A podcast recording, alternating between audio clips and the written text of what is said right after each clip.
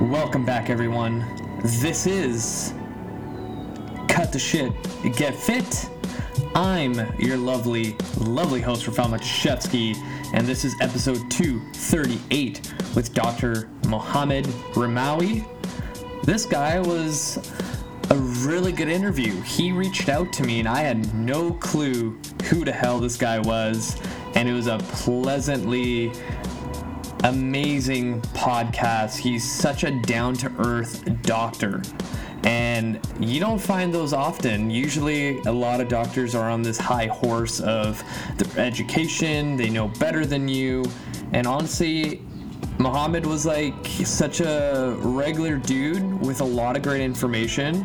He's so open to anything and everything I brought up. And honestly, I could have chatted with him for a couple other more hours, honestly. And he is the guy when it comes to the foot, the ankle, and any kind of injury, bunions, things like that. We cover it all in this episode. So without further ado, here's Dr. Mohammed Ramawi.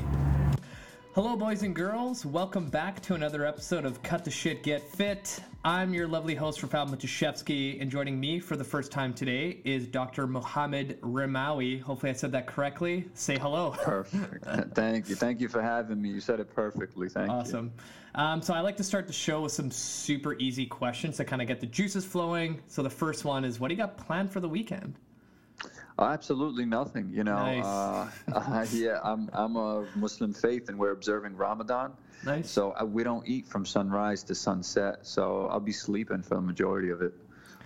That's interesting that you brought that up because I like I'm part of a Facebook group like that's just all about health and fitness and there's a lot of questions about that like for those guys that do train and you guys are not supposed to eat like I'm not entirely sure about the whole process so maybe give us some background of how Ramadan kind of works, and then some maybe some advice for the gym bros out there that want to still work out and you know if they're running on empty not to pass out.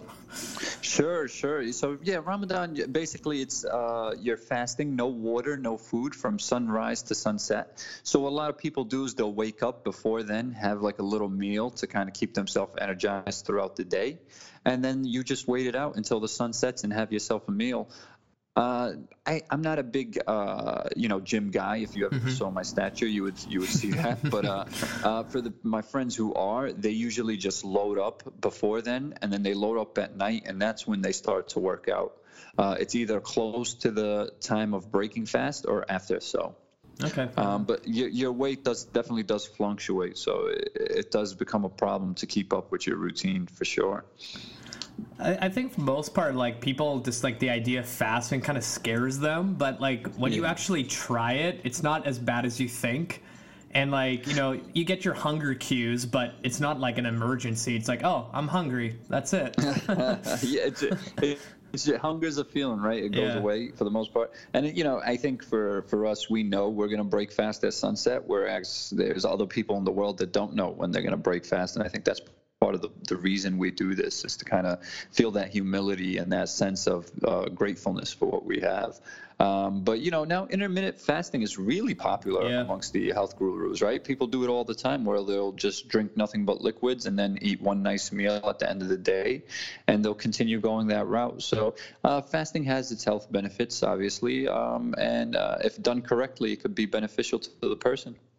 Yeah, like personally, I started intermittent fasting probably seven years ago when I first heard about it. And I was like, you know what, I'm going to do it for a month and see what happens. And now it's just like part of my life. It's so much like easier because like in the morning when I'm busy seeing patients and clients, I don't have to worry about like, oh my god, I need to scarf down like a protein shake, and now I gotta have another snack, and like you're rushing back and forth. But it actually makes things more simpler.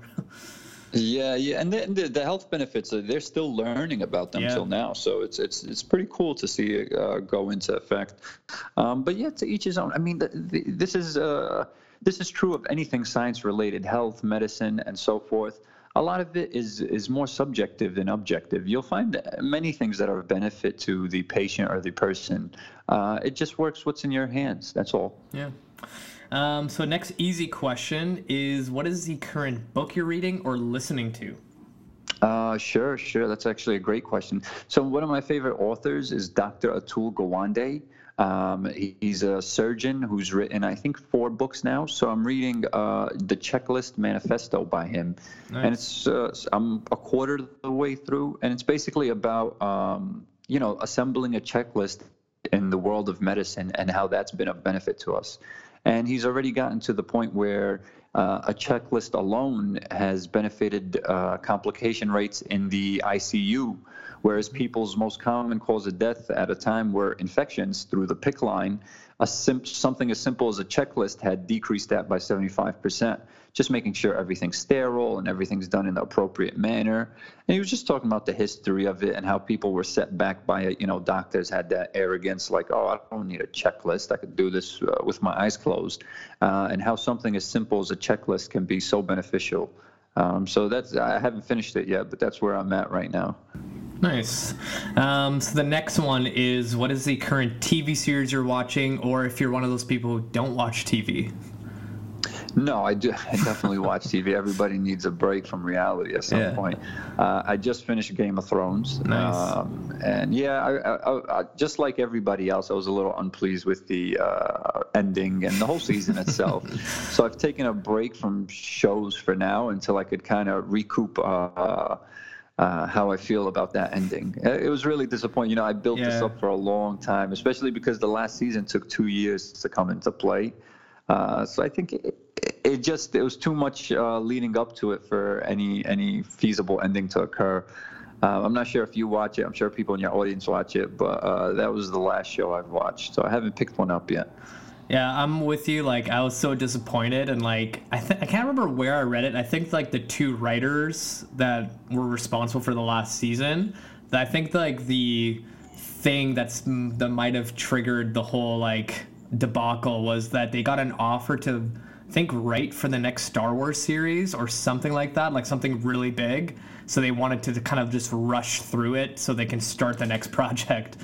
That that sounds that's honestly that sounds plausible. I know there's a lot of theories out there, but that because during the whole season I was like, why is this so rushed? Yeah. Everything just felt so rushed. Like yeah. they didn't, you know, lead into anything, and um and the ending itself was just, I don't, I just didn't think it tied into the whole show itself. Yeah. so, but yeah, I'm not a writer, right? But um yeah, that, that I believe that because it yeah. did feel rushed. Um, so without us like going on about Game of Thrones, let's like sure. do a little intro of who you are, what you do, and how Absolutely. did you get into the industry. Absolutely. So my name is Mohammed Rumawi, and I'm a podiatrist practicing in New York City um, you know, growing up, I always had a, a thing for sports and medicine. You know, and uh, in high school, I always thought my route would be sports medicine or orthopedic surgery, just so I could deal with athletes. That was my thing. I wanted to help athletes. For the longest time, I thought I was going to actually play uh, some sort of sport, but obviously, as you get older, you realize the competition is just crazy out there. Uh, so, I, up until college, orthopedics was my route. I, I wanted to do orthopedic surgery, specifically foot and ankle related. And then my junior year of college, I had heard about a profession known as podiatry that is just strictly focused on the foot and ankle. And at the time, it just seemed to make sense. It was uh, less years. Um, your focus is from day one, whereas orthopedics, you would have to do general, then specialize. And so I pursued that realm, and so far, so good. So what kind of like attracted you to like get into the foot and ankle? Because like it's kind of like specialized. Like I don't really hear yeah. that many people are like, oh, yeah, I'm all about the ankle and feet, you know? Yeah, yeah. So it's uh, when I was growing up, I was uh, playing basketball. That was my thing, and I had sprained my ankle numerous times, numerous times, and I couldn't understand why because it was always the left ankle. And then to end my season, I sprained it so bad that I had ruptured uh, the ligaments on the outside and the inside, and that kind of just ended things for me. Um, so it, it's kind of a cliche story, but that's the reality of why the foot and ankle attracted to me most. I just feel like if you're in the healthcare profession, if you could relate to your patients, it just makes you that much more attentive. Um, so that that's my little spiel on why I wanted to do the foot and ankle. And you know, the foot and ankle is really intricate. There's so many pieces that go into play to making you have the functions that the foot and ankle does. And uh, again, another cliche thing: it's the the foundation of your physical uh, attributes right? Uh, when an architect builds a building, a lot of the focus goes into the foundation because if the foundation's off, everything else is off. And when it comes to physical movements, a lot of it comes from the foot and ankle. So uh, you want to make sure your your foot and ankle, your lower extremities at its most optimal function, so you yourself can be at your most optimal function. So, what is kind of like the most common thing you see in the clinic that, like, on a daily basis? Uh, plantar fasciitis by far. Okay. Um, so plantar fascia is a ligamentous type structure that uh, encompasses the bottom of the foot. Uh, the itis at the end indicates that it's inflamed there's different reasons why this may happen. You know, people who are flat feet, uh, sudden uh, weight gain, um, improper training, improper shoe gear. Uh, the list is endless. And when that fascia is inflamed, the pain can be unbearable. You know, people say, I wake up in the morning, it's hard for me to put my heel down, or I'm sitting at work for long periods of time, and as soon as I get up, it just doesn't feel right. And when they come in the office, you just uh, palpate the insertion of the plantar fascia and they kind of just jump. Uh, you know, even though the treatment or the prognosis of plantar fascia is pretty optimistic, if it goes neglected, it could become problematic. And anyone who's dealt with this for months or, or even a year at a time will tell you it's just very, it's, it's a nuisance more than anything.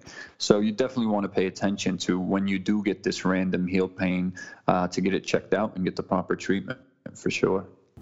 Do you find that like most of your patients come to you like that don't need surgery but have something like foot related where they could do like some sort of corrective exercise or just like some sort of single leg stability? Yeah, absolutely, absolutely. Okay. You know, even though my focus is on surgery, uh, most of my patients come don't need surgery. You know, I'm not. I think people have this image that doctors we rush to surgery, we want to just out cut everything. Uh, granted, I love surgery, but we always want to give the patient a shot. So if a patient were to come to me with plantar fasciitis per se, I, you know, stretching modalities are my number one, two, and three treatment.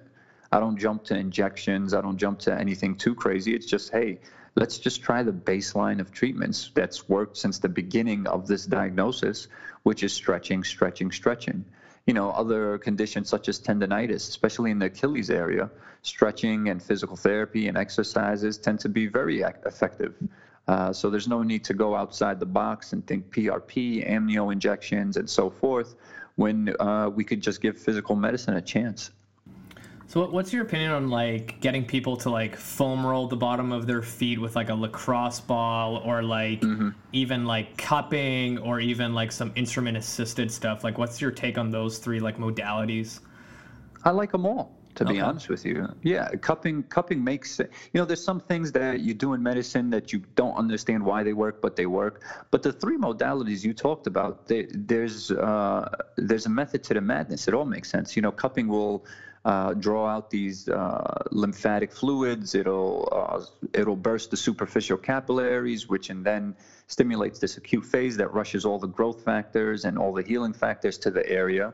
Uh, the foam roller uh, on the bottom of the foot that'll break down any scar tissue. So let's say you plant you had plantar fasciitis, you neglected it. The tissue it healed with isn't this original tissue you're, you know, God created you with or you had with from the beginning. So the idea is to break down that extra tissue to get it back to its normal state.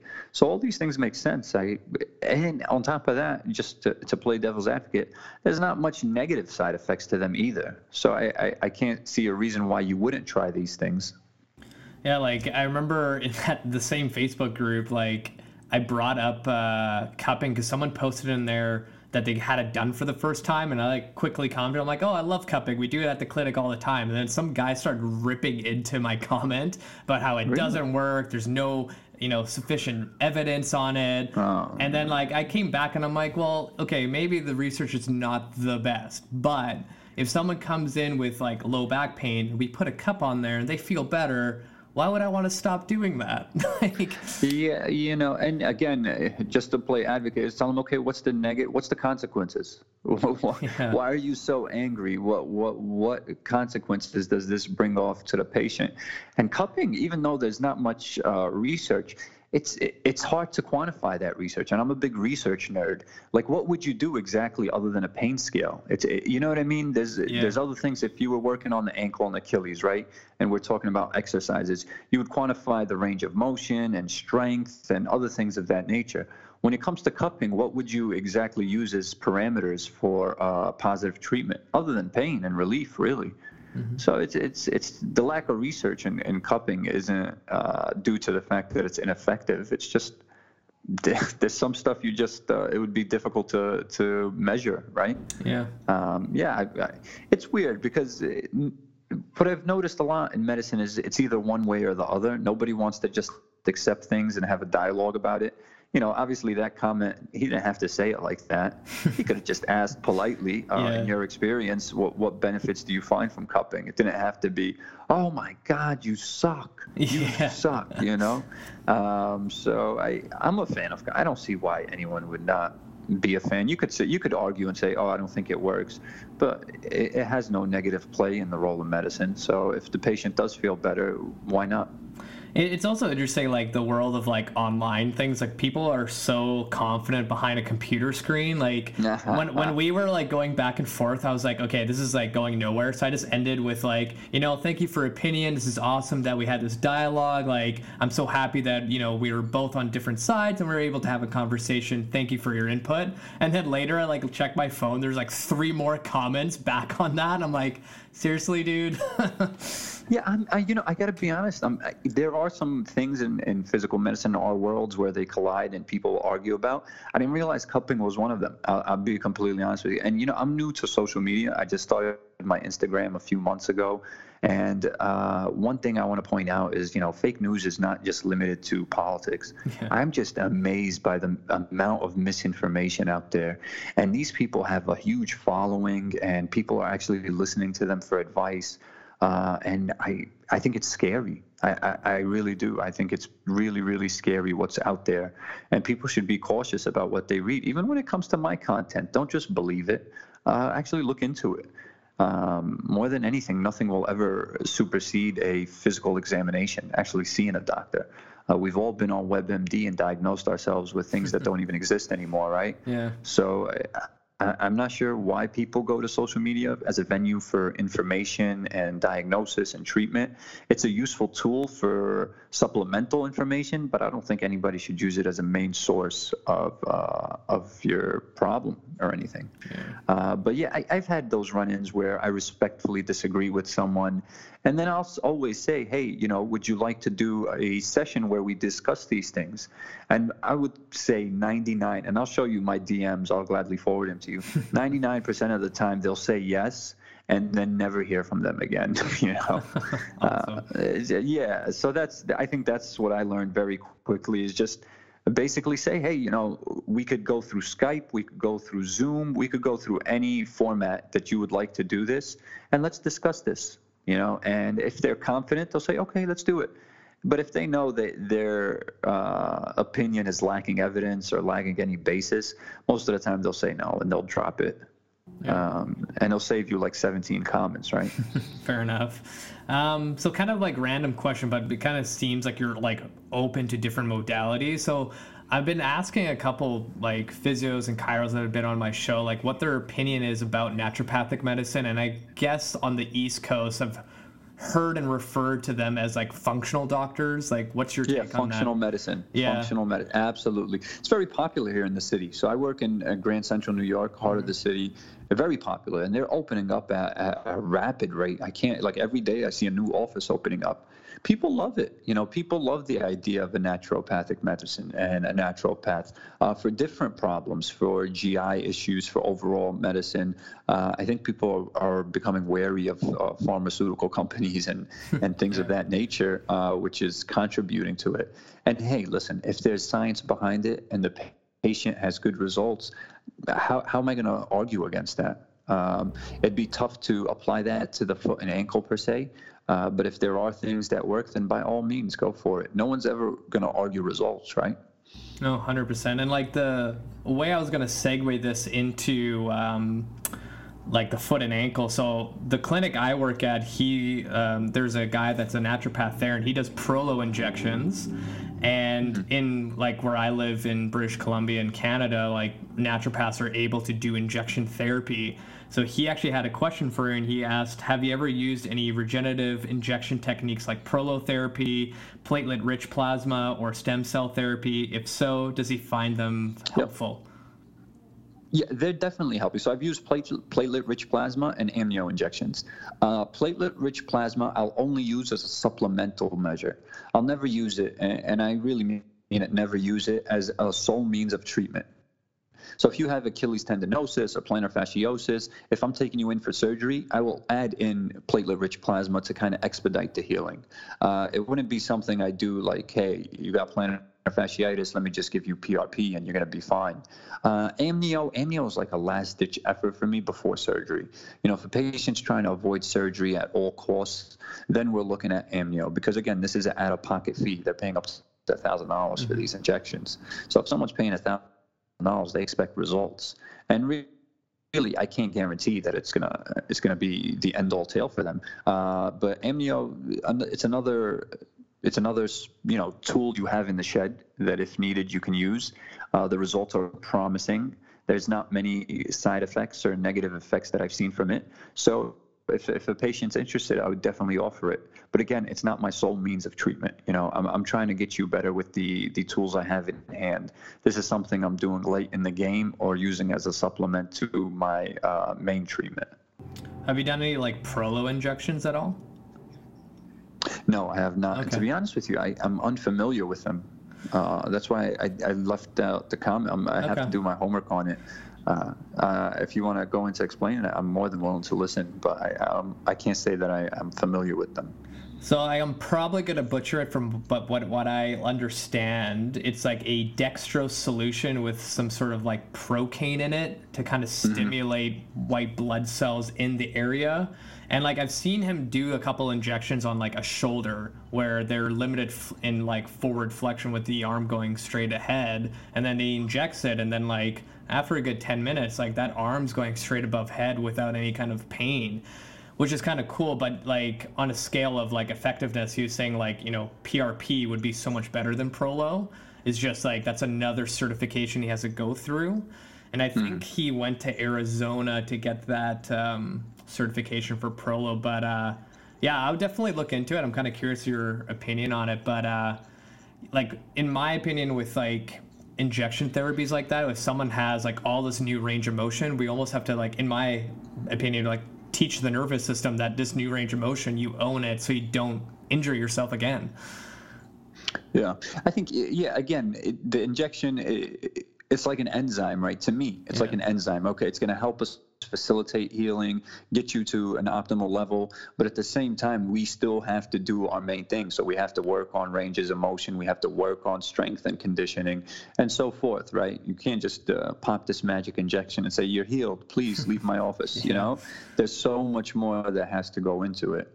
Um, but yeah, I, again, if, if it doesn't harm the patient, right, do no harm. If it doesn't harm the patient and they're having effective results from it, then by all means, who, wh- why would anyone be against these kind of things? No, hundred percent. Um, so the next thing I want to get into is like, what should the general population know about feet? Because like, like honestly, you and then there's another woman that I know, uh, Dr. Emily Splichal. I don't know if you know her.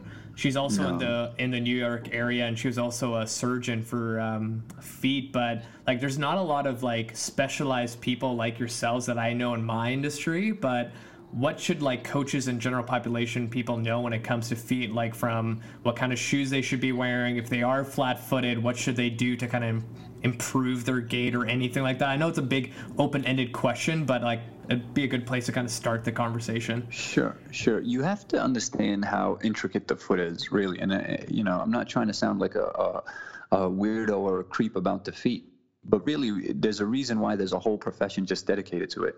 You know each foot contains 26 bones that contains 33 joints 19 muscles over 100 ligaments 9 compartments and all these things have to function together to give you the daily output that is required of your foot. Uh, the average person takes anywhere from 5 to 10,000 steps. That's over 100,000 miles in your lifetime uh, we want our foot to be strong and stable enough to withstand the ground reactive forces during gait, walk, uh, running, jumping, ground and pound, whatever it may be. We want it to be mobile enough to make cuts, swim, run, whatever it may be again. And then we want it to be precise, right? If you look at uh, a ballet dancers, they're able to get on point with just the tips of their toes. So all these things are required, and and the way to do that is to make sure your lower extremity is at its most optimal level. Now, here's the problem we get into. Uh, the foot is unique in the sense it's like the fingerprint of the lower extremity. Uh, it's unique to each individual. We give out general advice for a specific population. It's easy to say, hey, you know, your sneaker should have a little bit of heel, shouldn't bend in the middle, and have a little flexibility in the front. But that may not be necessarily great for everybody, right? Uh, if you have a different foot type, a different sneaker is going to be better for you. If you suffer from Achilles problems, a different sneaker is better for you. If you have PTTD, you may need a different regimen. So the best way to really truly get yourself at your most optimal level is to get an evaluation. You know, see a specialist. Let him see the way you stand, the way you walk, your ranges of motion, and so forth. And this way, they could give you recommendations specific to yourself and this way, you could assure that uh, you're doing the best you can for yourself. Because we all know problems in the foot and the ankle, they lead to knee pain, which eventually turns into hip pain, which eventually causes the muscles in the lower back to tighten. And now you have back pain. And you go to the chiropractor, the physical therapist, or the functional medicine doctor, and they can't seem to get rid of it. And you have no idea why until they tell you, hey, I, th- I think it's coming from your foot. Uh, and it goes back to the analogy of the architect and the foundation of a building being the most crucial aspect. It's the same thing here. Uh, so I know that's not a, a, specific answer to your question, but it, would be hard for me to group everybody into one category and say this is best for you. No, I totally get it because it's like anytime a client or patient asks me a question about anything fitness related, I always start with, well, it depends, and then kind of like yeah. go into it. But um, I, I think another like good question is like if someone had like collapsed arches, like what's their like mm. plan of attack to kind of build that arch up again? It's tough. You know, I, I've read about things about building the arch up and uh, exercises. So the, the there's a lot of structures that go into maintaining a healthy arch. The posterior tibial tendon is one of the most crucial ones, uh, responsible for doing so. The plantar fascia as well. And then you have intrinsic muscles as well as ligaments. Uh, for you to strengthen the ligaments, it's tough to say. For you to strengthen the plantar fascia, again, it's tough to say. You could strengthen the PT tendon. Uh, you see these before and after increasing or strengthening. In my world, that's just unrealistic. It, it really is. I apologize to say that. When the posterior tibial tendon tends to give out, or the spring ligament tends to flatten out, it's tough to recoup, recoup that strength. It, it, it, might take some time, even. Uh, the best way to do this is by just giving you some functional orthotics. Um, and this is coming from a surgeon who really didn't believe in orthotics. When I was doing my training, everything was surgery, surgery, surgery.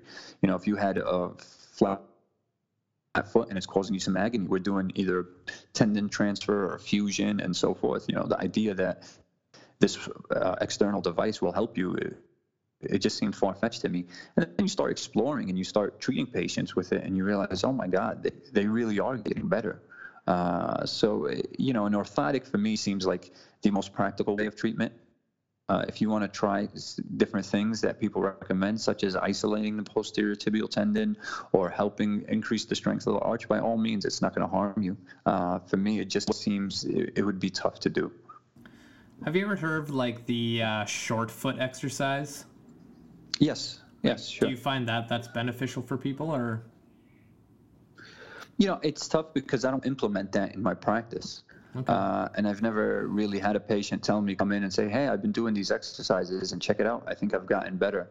But if you were to tell me, "Hey, Mohammed, listen, I, I do this every day and I'm telling you it works," I would look into it. I'm not going to sit here and argue with you about it. But from uh, my standpoint, it, it would be tough for me to say, "Oh, yeah, it's very beneficial."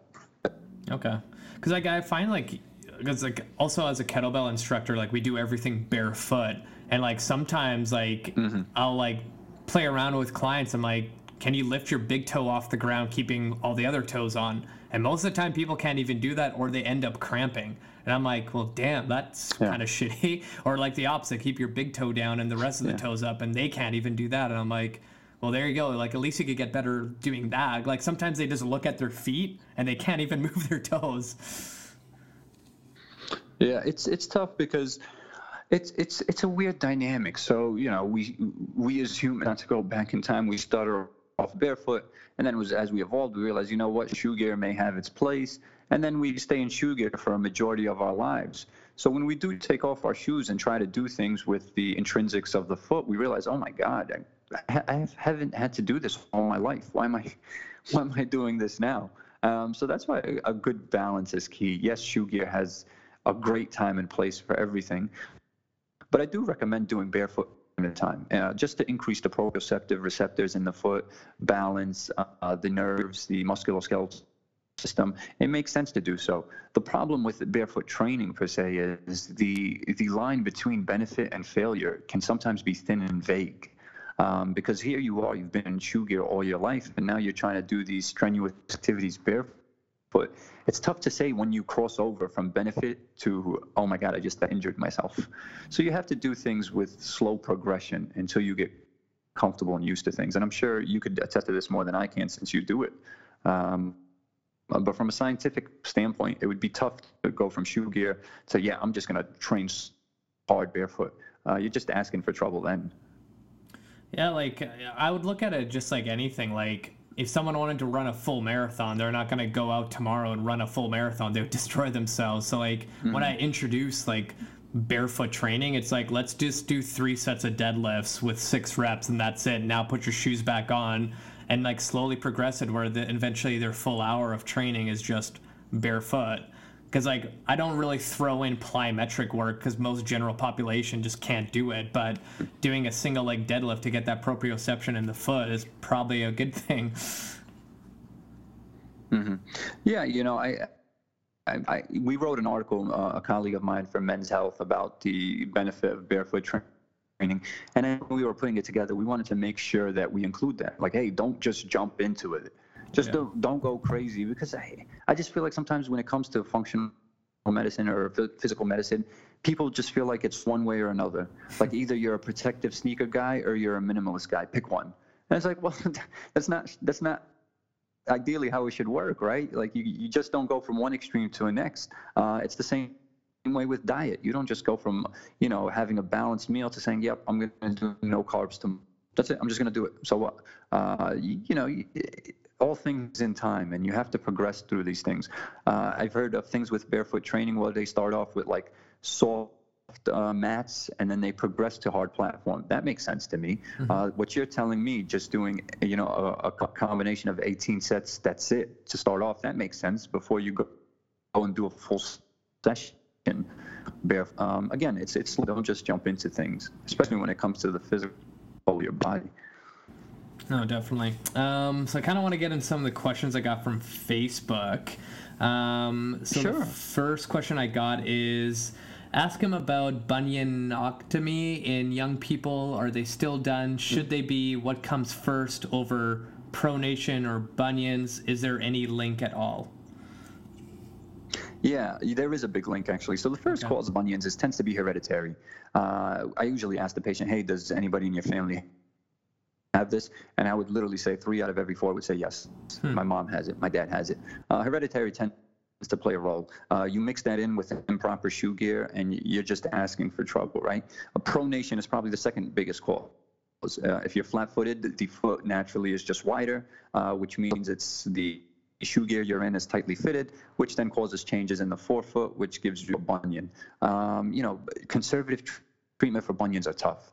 There's orthotic therapy, there's strapping padding, wearing wider shoes, but for the most part, in my experience, you know, getting that joint back and realigned is a surgical process. It really is. If you think of bunion more than a cosmetic thing, you have the metatarsal head deviated away from the base of the proximal phalanx, which is your big toe, and you have to make sure that that toe is realigned.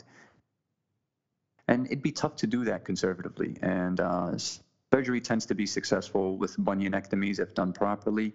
Uh, you do have some sort of postoperative recovery, but recurrence is about I want to say 8%, the last article I read. So it's not too often, but it does happen. Um, but at the same time, back to the question to address it fully, if I would a bunionectomy on a patient that's flat-footed, I more than likely will, get an orthotic after the surgery is done. Because again, if the root of the problem is the flat foot, you want to make sure you address that as well.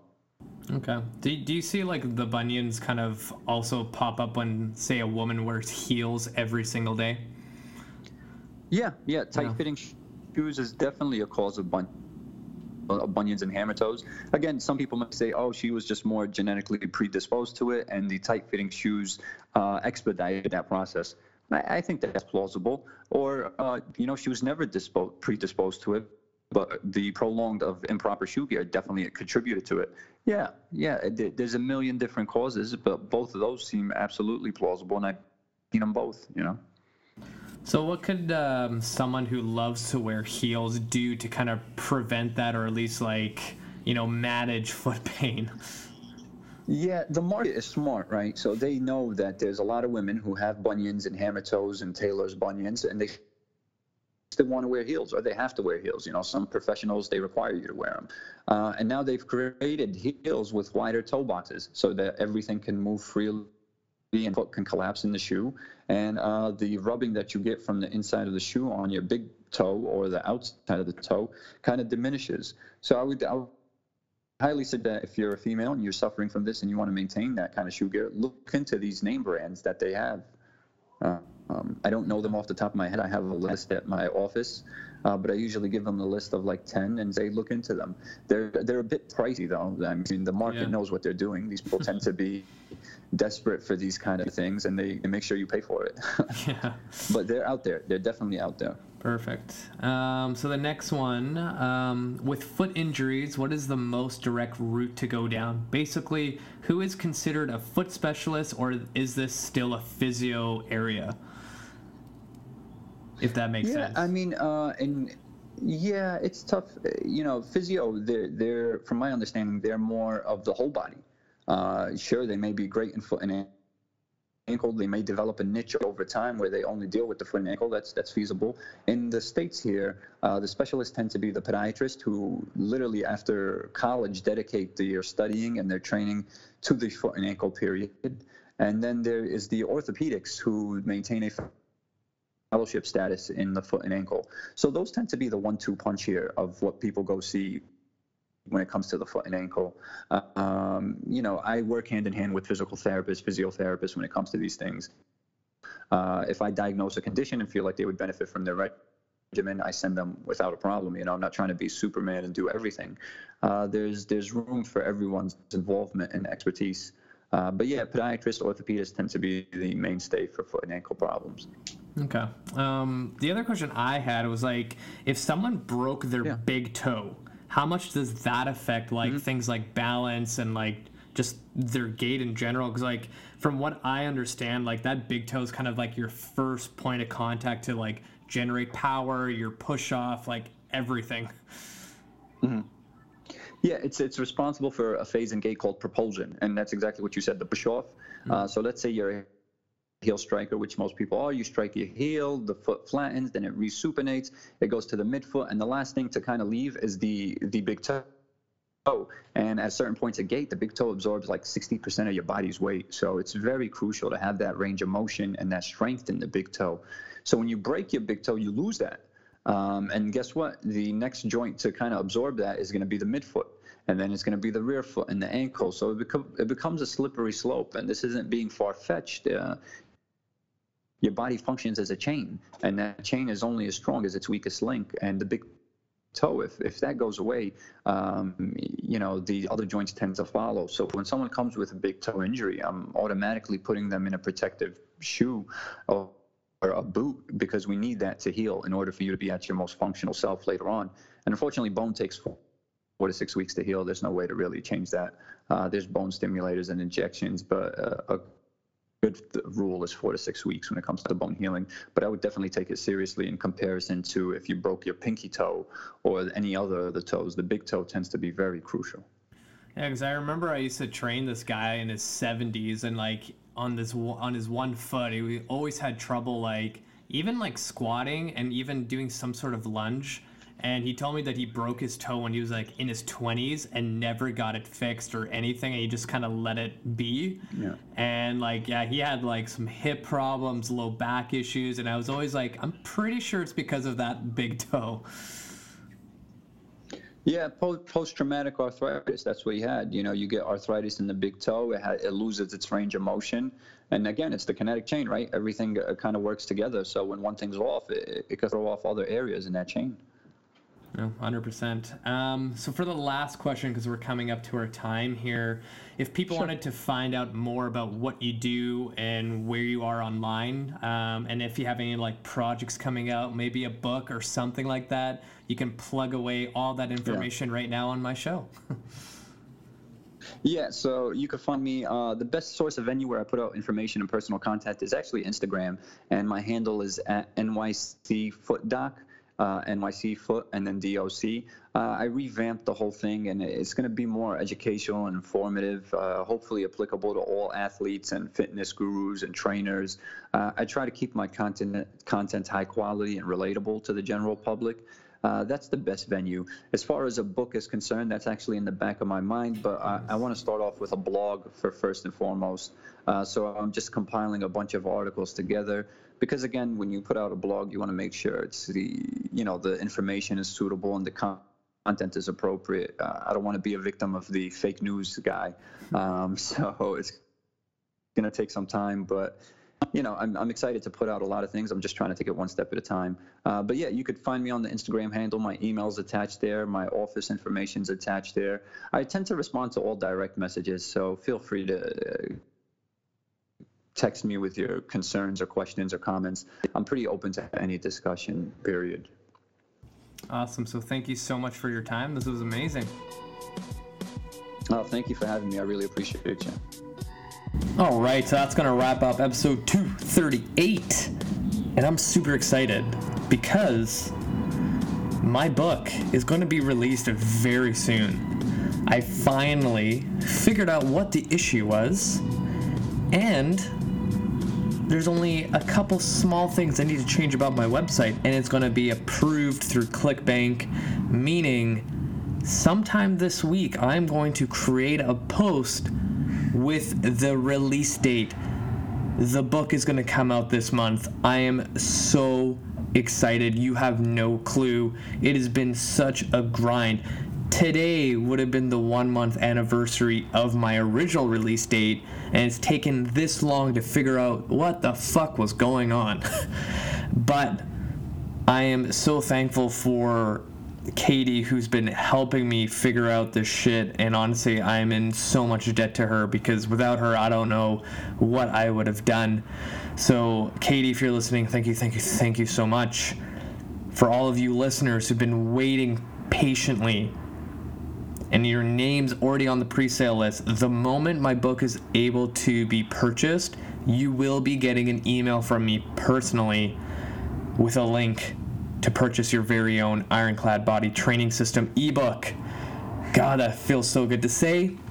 For those who are not on my pre sale list, hit up the show notes, click the link, Add your name and email, and you will also receive an email from me with the link to purchase my book. And again, if you're brand new listening to this podcast, the Ironclad Body Training System is my very first ebook that allows you to improve your mobility, get those aches and pains gone while still lifting heavy, getting stronger, losing fat, and becoming the bulletproof ironclad warship that I mentioned in the book. So, super exciting. I'm really, really, really, really happy that it's going this way. For those listening that haven't done this already, hit the show notes and also add me on Facebook because I post a lot of shit on there too. thank you, thank you, thank you for listening and supporting this show. Share this podcast with your friends and family. I'll be forever grateful. Until next time, you guys, keep your ears and eyes open for the release date. Until next time.